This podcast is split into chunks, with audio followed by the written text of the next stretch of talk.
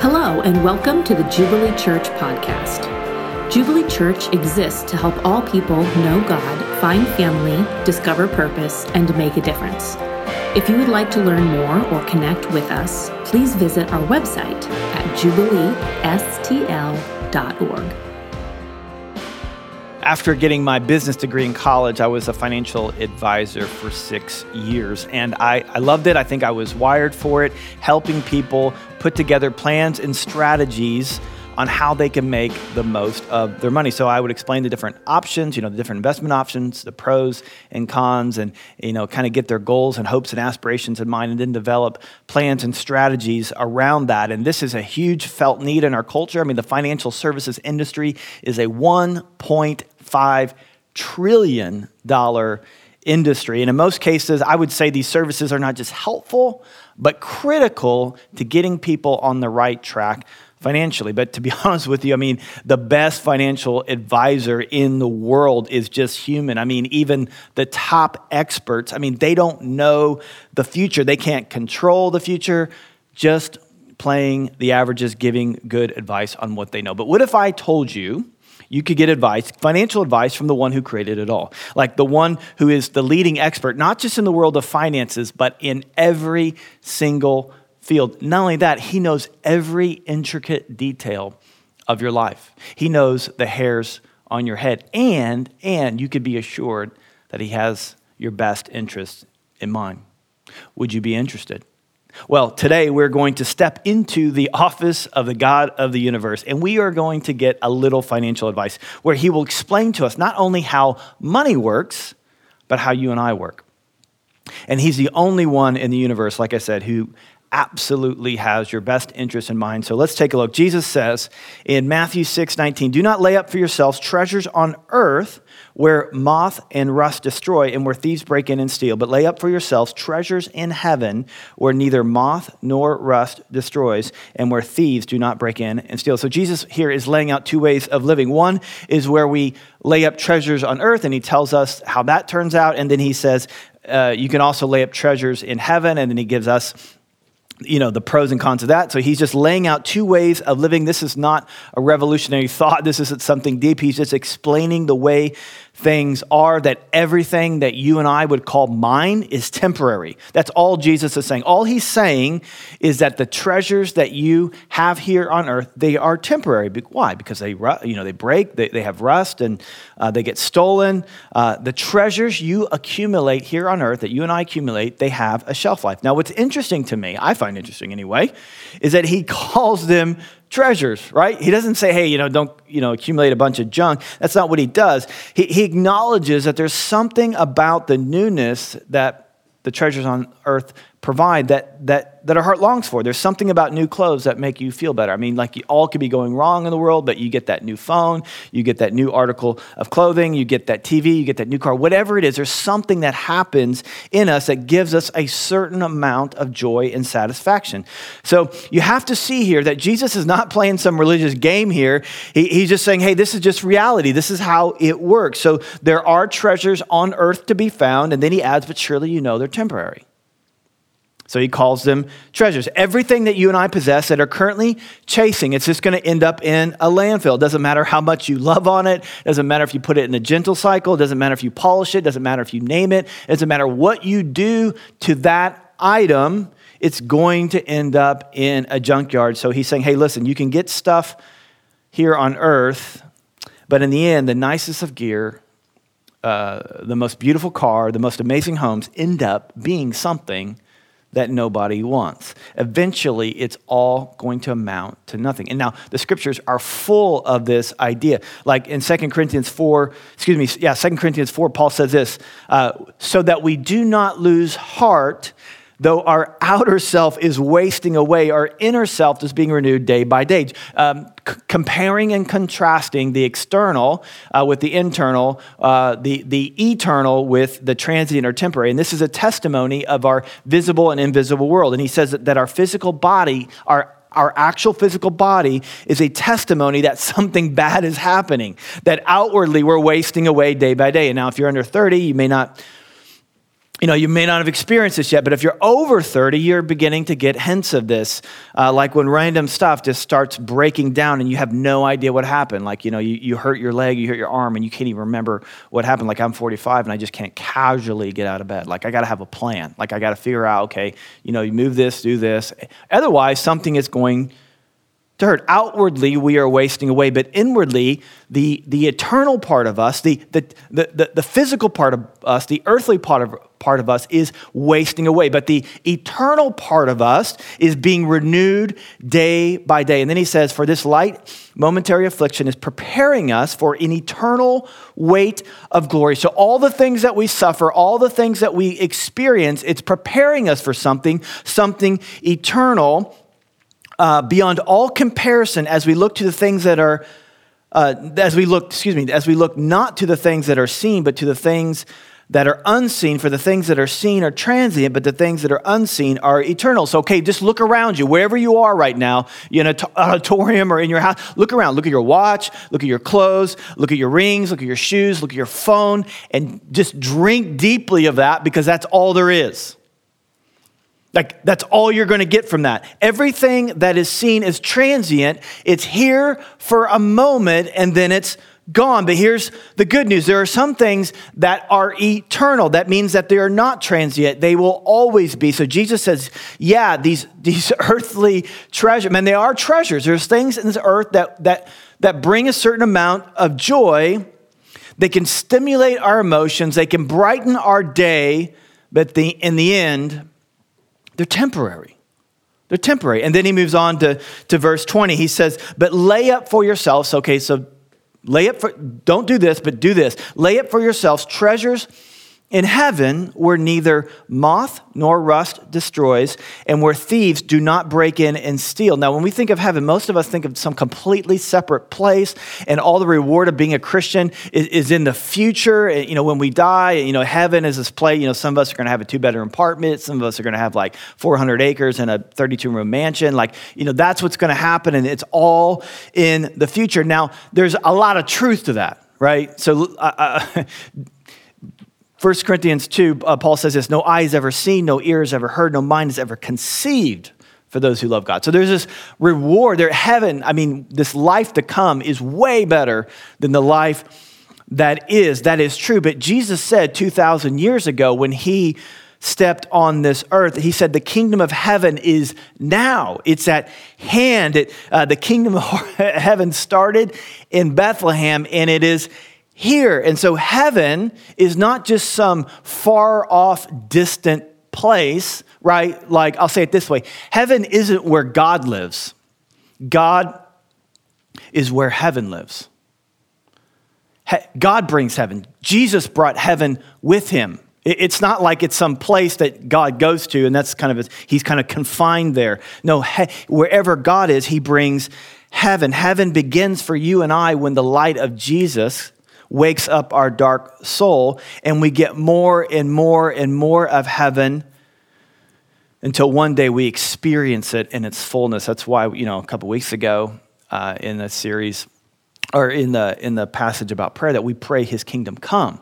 May it be in heaven, you know, be on earth as it is in heaven. Like we want heaven to come. We want his reign to come. We want his rule to come. We want what God wants. We want that to be in our life. So Jesus here is saying you can purchase things that are temporary that's going to bring a little bit of joy, and, and he doesn't totally uh, downplay that. Or you can spend your money in such a way that your resources are expanding the kingdom of heaven. Romans 14, 17, uh, it's righteousness, peace, and joy. So you can spend your money in such a way that peace increases, that joy increases, that intimacy with God increases. You can spend your money in such a way that you get in sync with the thing, how things really, really are. Now, a quick perusal of the American landscape, and it's not hard to see that a lot of us are out of sync. I mean, when you sit back and think about how we live in America, there's something about life that I just think that we don't get, that we don't understand. I mean, by measure of disposable income, this generation, this is well documented, uh, the, this current generation in America is the wealthiest generation the world has ever seen. But we lead the world in debt, we lead the world in depression, we lead the world in violent crime, divorce. So here's a legit question Is it working? right? So you got heated seats. Is it working? You got the house you want. Is it working? You've got the car you wanted. Is it working? Do you feel more in sync the way things really are? Now that you've got some stuff, do you feel in flow with the deepest part of your soul and you, and you feel satisfied in that? Or do you feel a little bit more like an addict? Uh, you have to spend more, you have to get more. That you think this level is going to get it to you, only to realize you get to that level and you have to go up another level, another level, another level. It seems that spending in my experience, always fills an income. And what I mean by that, when I was in college, like I didn't sit around, you know, dreaming about $50,000 cars and vacations in Mexico because those things were just out of my reach. I mean, a good day for me was gas in the car and Taco Bell. But now I, those things are options.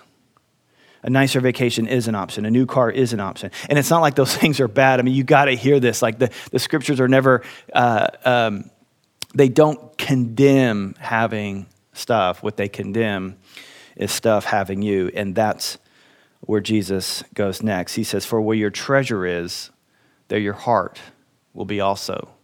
Where your treasure is, there will your heart be also. Jesus has given us two ways of living. One is where we buy these things that are temporary and they always leave us unsatisfied. I mean, it's so fascinating. Jim Carrey he said, he says, I think everyone should get rich and famous and do everything they dreamed of so they could see it's not the answer.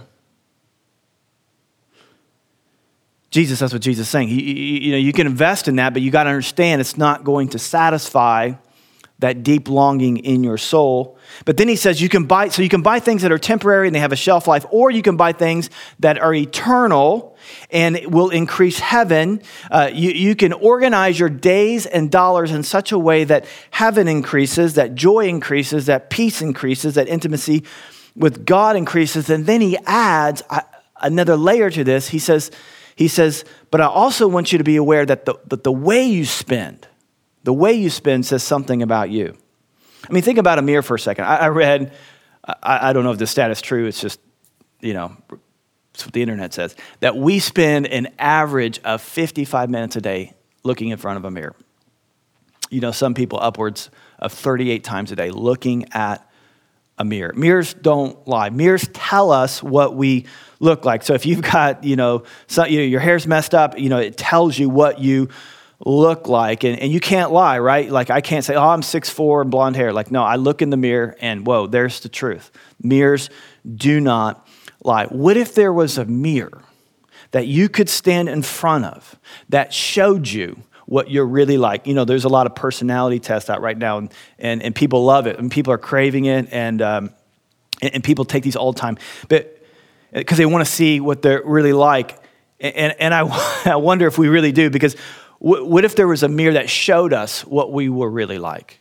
that showed us the depth of our heart, that can uncover the motivation behind all of what we do, that tells us exactly what we value and how we see the world. I think if a mirror like that existed, we would all avoid it.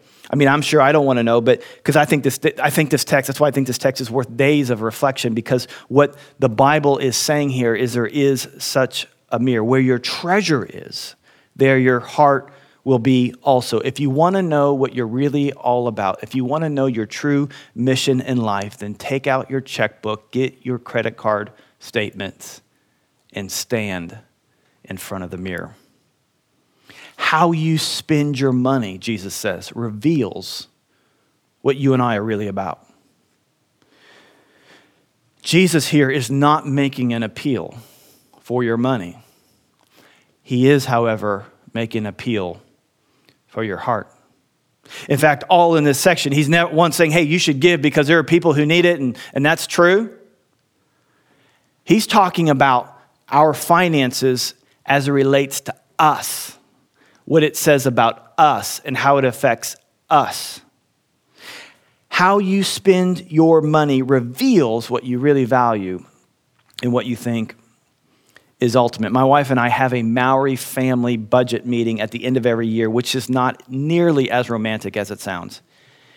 And one of the things that we do, it's an opportunity for us to look in the mirror, to look at the true conditions, the true condition of our heart and what we're really about. And sometimes when we look back at what we spent, we realize we're actually not as compassionate as we thought we were. But it's an opportunity, just like a physical mirror, to make the adjustments and change.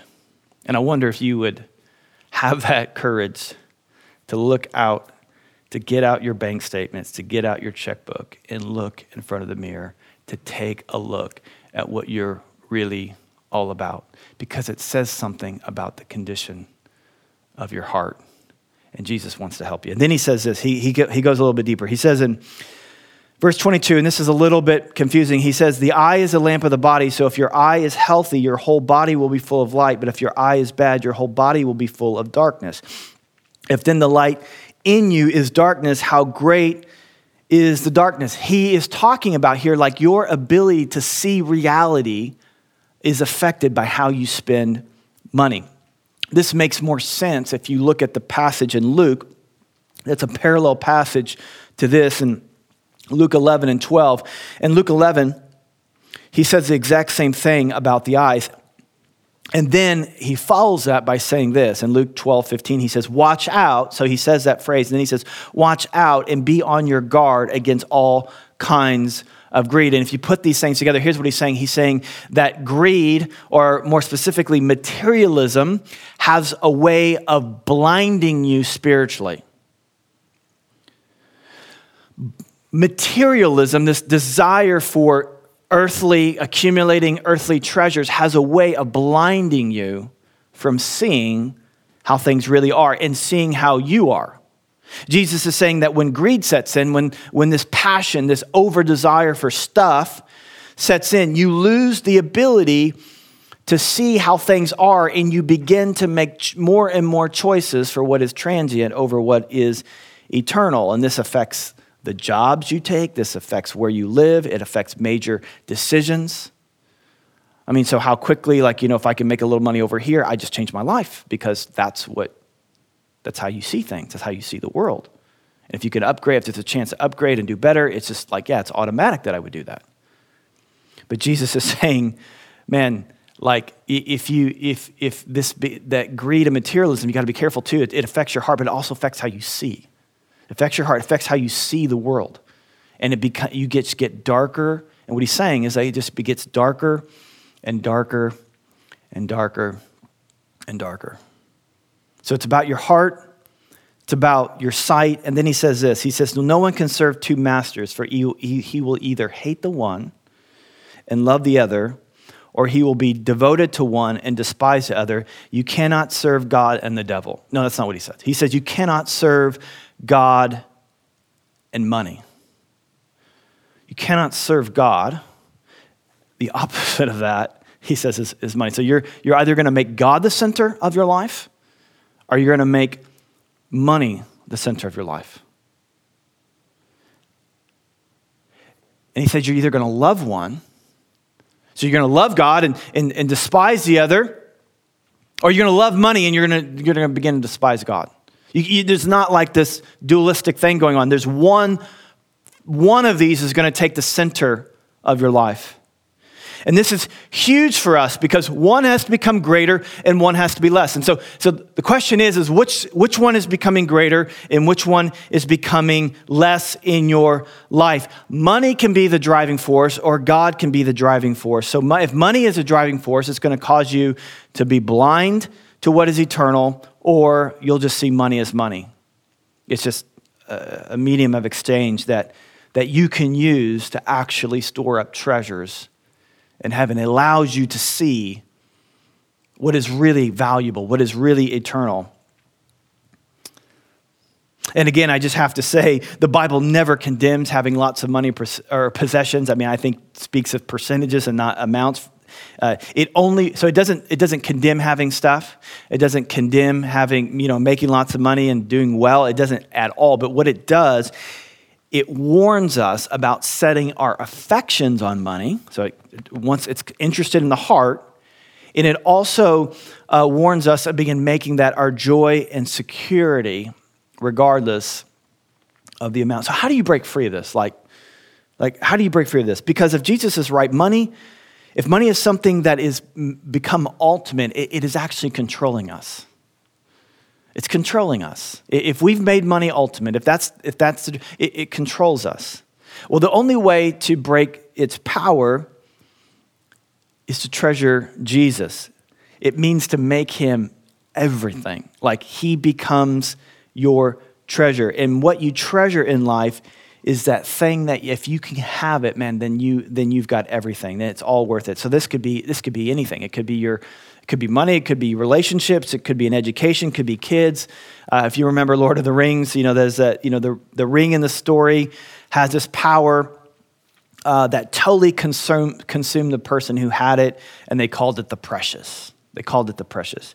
And what you treasure is the precious. And, and, and like, I think they do a great job of communicating like how this can be all consuming in your life. The thing that you consider precious, the thing that you consider your treasure begins to drive you emotionally and it drives your, your actions. And once your soul begins to treasure something, you'll do anything to get it. The Bible says that anything that you make your treasure other than Jesus will insist that you die to purchase it.